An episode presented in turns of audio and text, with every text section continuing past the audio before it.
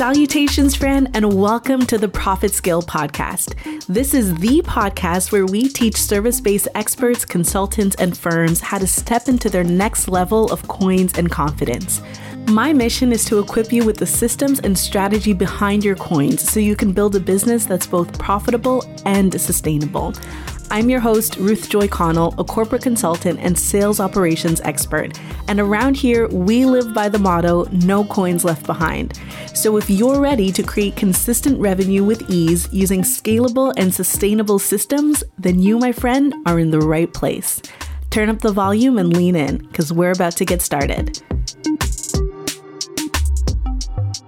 Welcome back to another episode of The Profit Scale, friend. The focus of our conversation today is on strategic leadership, meaning taking some time to reflect on how to improve the strategy behind your actions to help you move your business forward. Whether you're an independent consultant or you're a leader in a large firm, the questions we go through today are to help you align your strategy and subsequently your systems to increase your revenue in a sustainable way. Before we get into the questions, I want to start off by talking about the challenge that today's episode is addressing. Here's the fact the consulting industry is shifting, and we as consultants need to shift along with it. According to a recent study done by Infodesk, 2021 trends are showing that the consulting industry is moving towards virtualization, value based performance, and digital disruption. Whenever there's a shift in the needs within an industry, it creates an opportunity for growth and success for the companies that align with the needs as they emerge. So, what does that mean for us as consultants? Well, it doesn't mean that we blindly follow the trends per se or make shotgun business decisions based on the new trends either. What it does mean is that we are acknowledging that the needs of the market and the clients that we want to serve are evolving. And we recognize that as leaders, we have to reevaluate our strategies to make sure that our unique value propositions, the thing that makes you different from every other consultant, still serves a need within the market. It's important to understand how these changes affect our everyday business strategies, systems, and operations, and how to adapt our business strategy to remain relevant and position our firms for continued success.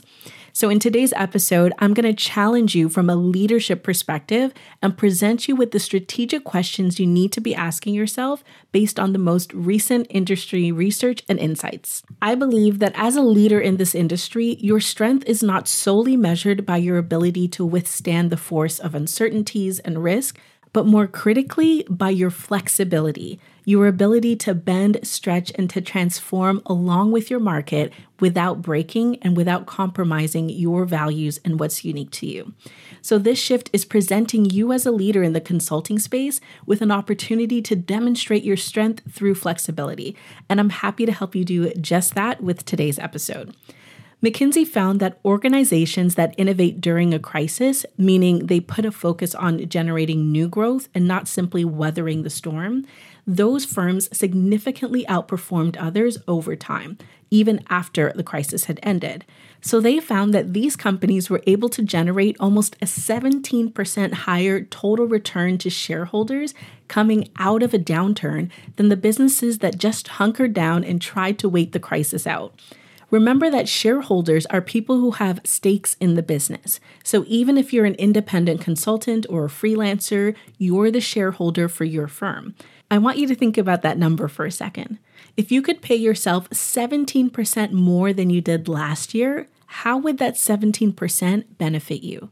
And remember, this isn't 17% more revenue in general for your business, it's 17% more take home pay for you specifically as a shareholder. What impact would that have for you? How would it impact your family? The questions I'm going to be asking you today are meant to help you boldly innovate where no man has innovated before. well, really, it's to help break down ideas like innovation and strategy and to shift them from a theoretical concept into tangible constructs. But you get what I mean. You get the reference. well, hopefully, you do. All right, friend, if you're new to the podcast, I want to extend a very warm welcome to you. This is the place to be. And if you're returning, welcome back. And if you've been listening for some time now, then you already know that right about now is when you want to make sure you have something to take notes with. Let's get started. Question number one How are you differentiating yourself as an expert? Another way to ask this is Are you a generalist or a specialist? And there's really no better way to start this off than with a quote from the Liam Neeson movie, Taken. When his daughter is kidnapped in the movie and the kidnappers contact him for a ransom, Liam Neeson says this quote If you're looking for a ransom, I can tell you I don't have money, but what I do have are a very particular set of skills. Skills I have acquired over a very long career skills that make me a nightmare for people like you. That's the end of the quote. And before we go on, I just think we should take a second to appreciate the quality of the research that goes into these episodes. Like, friend, I mean, what other podcasts are you going to get industry leading statistics and strategy, song lyrics, TV show references, and movie quotes all in one place? I'm just saying, this podcast is legit. is this quote not the best way to define a specialist? Like, literally, interestingly enough, when actors in Hollywood become known for specific character types, it's referred to as typecasting, and sometimes it's seen as a negative thing, but I prefer to actually look at it like specializing instead of typecasting. Actors like Liam Neeson from Taken or Jason Statham or Gerard Butler, they specialize and are phenomenal in a specific type of character portrayal. They're usually the hero, it's usually an action movie. When you see any one of them in a movie, you kind of know what to expect, even if you don't know the full plot or the storyline. And because of this, their reputation precedes them. So, how does it relate to business? Well, one of the shifts we're seeing in the consulting industry is towards hiring consultants that are specialists instead of generalists. A generalist has a wide set of non specific skills that can be applied to many fields, whereas a specialist has a unique set of specific skills within a specific field. Establishing yourself as an expert has always been important, but even more so as research shows that in 2020 and beyond, organizations are looking for consultants that have established expertise. And this is across the board in the consulting industry, regardless of the segment of consulting that you operate in. Companies no longer want a jack of all trades, they want a master of one. And that being said, let's talk about some of the differences between a generalist versus a specialist. A generalist can find a problem to solve, whereas a specialist solves a defined problem or set of problems. A generalist will tend to have a broad and unspecified niche, whereas a specialist has a targeted and specific niche. Another way to look at this is that you're not only clear on who you serve, but you're also clear on who you do not serve as well. And having that clarity on both ends is just as important to specialist. A generalist will typically deliver services that result in general improvement in one or many areas, while a specialist delivers a service that results in a specific, predetermined, and measurable outcome. And these are just some of the differences between the consultants who specialize and those who generalize. And I'm asking you this question to challenge you to reflect on the category that you fall into. Would your prospects consider you a generalist or would they consider you a specialist?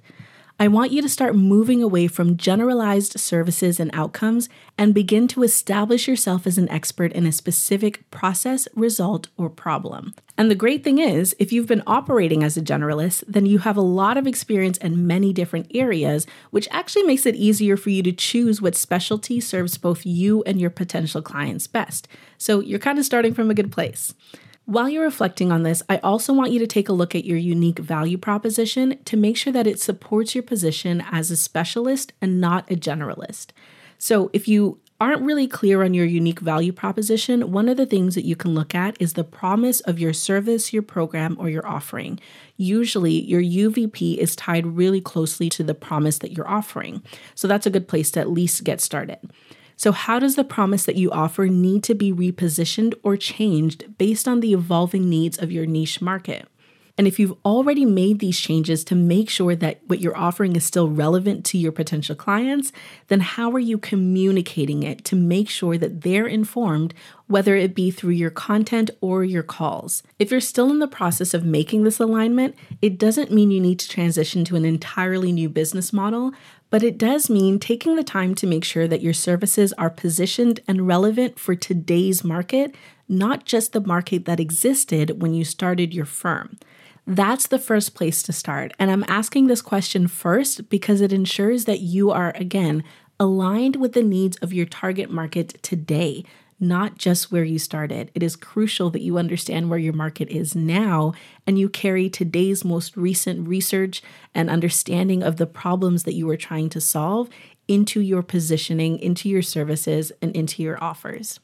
So that's why I take the time to do the research and include recent up to date stats in these episodes. It's not just because I'm secretly a nerd and I love analyzing numbers and data, it's also to make sure that you have the information you need to make strategic decisions for your business. Okay? That brings us to question number two Are you leaning into what's working? Leaning into what's working could mean even further niching down.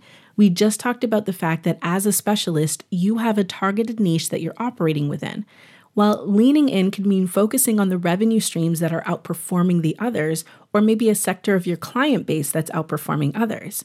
In order to answer this question, I want you to go back and look at your revenue and your data and your key performance indicators, more specifically as it relates to things like conversion and revenue. This is a good time to look back on your data and see what income streams have remained stable over the last three to six months. Are there any income streams that have grown in that same period? And if you're familiar with the Pareto principle or the 80 20 rule, as most people know it, this is a great time to see where this may be applying in your business today. Just in case this is your first time hearing about the Pareto principle, it simply states that 80% of your results come from 20% of your efforts. In this case, that could mean 80% of your revenue is coming from 20% of your clientele. And even within that 20%, there could be another 20%. I want to give you an example of what it looks like to lean into what's already working. I was listening to the podcast Entrepreneurs on Fire, which is hosted by John Lee Dumas, JLD. I absolutely love that podcast. It's phenomenal and I highly recommend it. So every month they release an income report and they break down how much revenue they made and which revenue streams it came from. In his most recent income report, he was also launching and promoting his new book, The Common Path to Uncommon Success, which again, I definitely recommend you order. I have ordered mine and it's on the way, and I'm very excited. and so, in this episode, he also shared the strategies that they've been using to promote pre orders and sales for the new book. If you've listened to, you know, two or more of his income reports, then you'll see that consistently the majority of his income comes from podcast partnerships. So, what did he do? He leaned into what was already working and promoted his new book through podcast interviews and partnerships. And not just through his own podcast, but also by being a guest on other podcasts.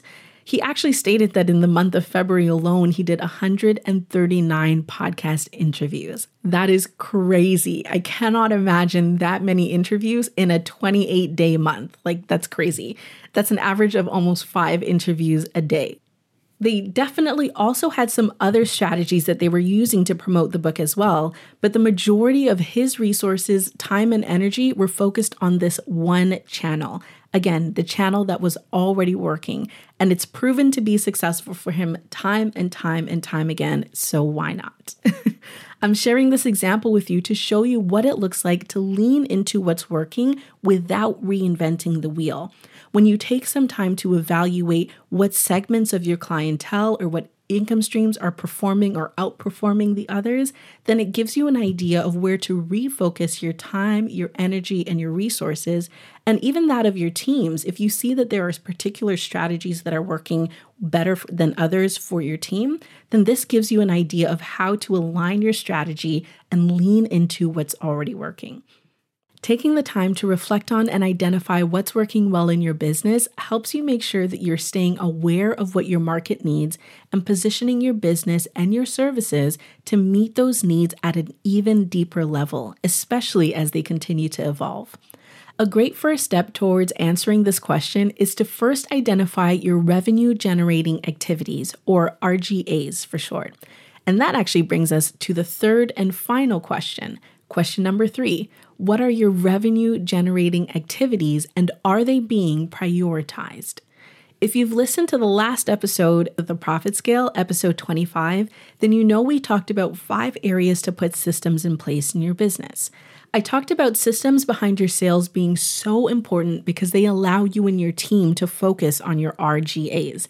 So I want to build on that, on the discussion that we had in the last episode, by first helping you understand and identify what those RGAs are within your unique business. So, the term revenue generating activities means the tasks that you do that directly correlate to bringing in revenue. And this actually ties in really well with the previous question that we just went through, question number two, because your RGAs will be closely tied to the actions that are bringing in results for you. So, reflecting on what's working is also going to help you more easily identify what the revenue generating activities are in relation to what's working. So, some examples could be things like discovery calls, hosting a webinar, or doing a demo. It could be maybe going live on LinkedIn or booking podcast interviews, or it could be posting regularly on your social media, uh, on your most engaged channel, and spending time engaging with your prospects and with the people who are in your audience. Or maybe it's speaking at conferences and speaking at events. For you, that's going to be a little bit different depending on your unique business. But I want you to think about the tasks that, when you prioritize, generate warm leads and a percentage of those leads actually turn into paying clients. A good place to start is by identifying which of your marketing channels is bringing in the highest amount of qualified leads. So, when I say marketing, this could be social media marketing, traditional marketing, or content marketing, which includes things like doing live videos or speaking engagements or interviews, etc., stuff like that. So, however you get the word out into the industry about what it is you do and the problem you solve, however you reach your prospects and potential clients, that's marketing for you. So, ideally, you would have some way of tracking how people are finding out about your services, and it doesn't have to be complicated. In its very simplest form, this could look like having a question on your discovery call, asking people where they found you, and then providing a drop down list of options. Again, this is a very simple system that you can implement into your strategy that takes little to no time so that you can start making sure you're tracking which of your marketing channels are performing the best. And maybe you already have your own sophisticated methods of tracking your inbound leads, which is fantastic. But if you don't, asking this simple question is a great place to start. Let's keep it simple for now. We don't need to overcomplicate it. So that's step one understanding which channel is performing best for you. Once you've analyzed which channel is performing best, then the second step is to see how much of your team's time, energy, and resources are actually being poured into that specific channel. If you're an independent consultant, then you're really only looking at your own time, which makes it easier for you to make that correlation between how much time is being spent on your most productive channel versus other activities, etc. It's not uncommon to realize that your resources are not being focused on the things that bring in revenue into your business. And that's why we're taking the time to have this conversation, friend. Research from McKinsey Global Institute shows that only 39% of a sales representative's time is spent selling, meaning that less than half of their time is spent doing the one thing that actually brings revenue into your business and keeps your business alive. As leaders and consultants, it's easy to say that bringing in more clients is a priority for us, but when we actually calculate our time spent on said priority, the math isn't mathin', friend. It's not adding up. And remember that even if you're an independent consultant or a freelancer, this applies to you too. You are the salesperson for your business. More often than not, when I speak to other consultants and service based entrepreneurs and I ask them what's their biggest struggle, they usually say something along the lines of getting more clients or finding more leads or bringing in more revenue. And maybe that's true for you too. And yet, if I were to ask you, how much time are you spending on revenue generating activities specifically? Would it match the statistic I just shared? Or maybe it would be more. Would the way you're spending your time reflect the priorities that you say you have? You tell me. As consultants running service based businesses, it's critical that we prioritize the activities that bring in money and equip our teams to do the same as well.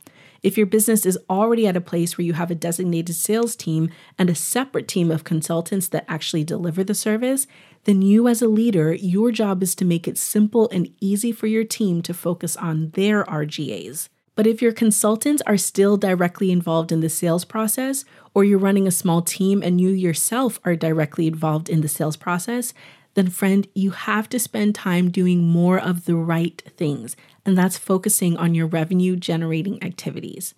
Start by looking at what's already working and then prioritize those activities over the others. Bringing in more leads, bringing in more clients, bringing in more revenue, those in themselves are not tasks. They are the result of prioritizing the right tasks and activities. So far, I've posed three questions for you to reflect on and take the time to answer about your specific and unique business. So, now let's talk about how you can convert this conversation into coins. In addition to giving you the questions to ask and answer, I also want to help give you some ideas about how you can go about finding the best answers to these questions and applying the information in a way that serves you and your team and your goals best.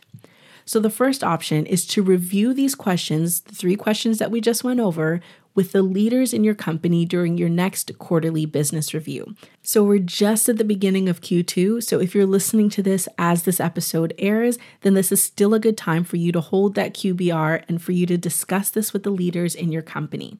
The second option, and the one I highly recommend, is to set a team meeting and include the key people who are involved in your sales process. Send them the three questions we just discussed ahead of time and have them bring their ideas, observations, questions, suggestions, and more to the meeting. Setting a team meeting with only these three questions on the agenda allows you to address them quickly and gives you an opportunity to implement any necessary changes sooner rather than later.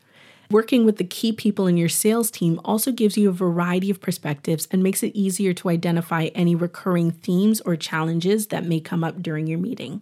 And if you're running a team of one and you can do bad all by yourself, then the third option is taking a CEO day for yourself, meaning that you clear your calendar of all your calls and all other commitments so that you can focus on working on your business and not just in your business.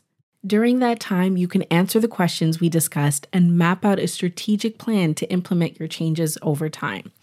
Back in episode five, I actually talked about how to structure your CEO day and what it looks like to step into the CEO role if you're operating as an independent consultant or freelancer. So I recommend going back to episode five and listening to that if this option works best for you. And the fourth and final option is to reach out to me and schedule a discovery call. I'd love to help you answer these questions for your business and to see if there's a way that we can support you to position your business for strategic and scalable growth. So, if you're thinking to yourself, RJ, I really need some help to think through this, I want to make sure that I'm making the right moves, not just for now, not just for this year, but for long term growth and scalability, then go ahead and schedule a call using the link in the show notes or head over to rjcconsulting.com forward slash call. All right, friend, so your action item for today is to choose one of the four implementation options I just laid out and to answer the three questions that we went through in today's episode. And just in case you need a refresher, here's a recap of our conversation today. We first started off by talking about the changes that are happening in the consulting industry as a whole, and that we as leaders need to position our firms for continued success by aligning our services to continue to meet the needs of our market as they evolve. To help with creating that alignment, we then went through these three questions. Question number one was How are you differentiating yourself as an expert? Question number two was Are you leaning into what's working? And finally, question number three was What are your revenue generating activities and are they being prioritized? But wait, we didn't stop there. I also gave you four different ways to actively find the answers to these questions so you can implement a strategic plan where needed.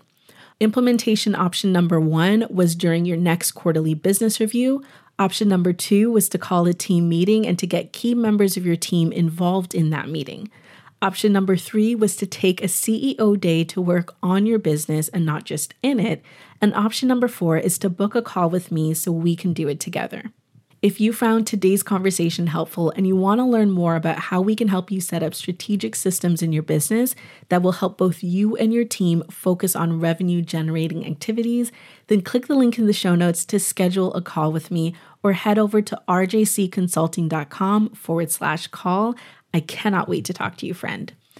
As always, I am grateful for this time with you. I truly, truly, truly look forward to our time together and to the conversations that we get to have here on the Profit Scale.